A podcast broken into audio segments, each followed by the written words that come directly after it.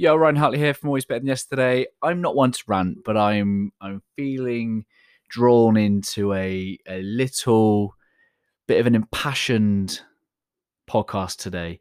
Um, I would love to uh, rebrand the self development industry, and and if I was going to rebrand it anything, I would label it self leadership. Now, here's the thing why is that subtle difference transformational? Well, because the whole point of self leadership is that by being better in ourselves, we are better for those who need us.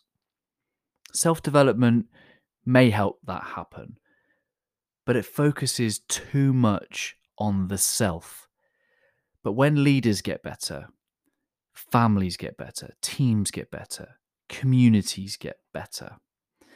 So the more we can embrace this notion of self leadership, the ultimate impact is going to be on others.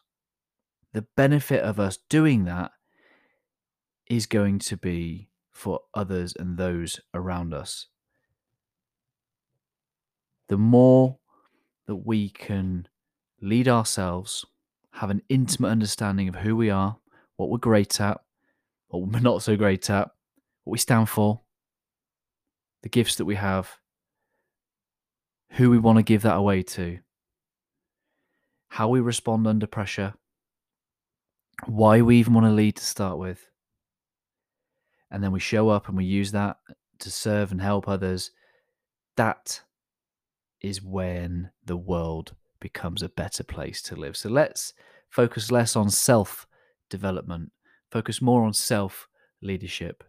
Because the better we become, the better everyone else around us becomes.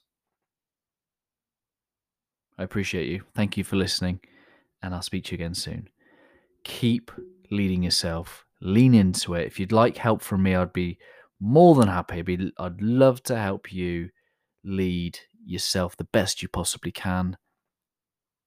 And um, those around you will certainly benefit from a better you. Always love, guys.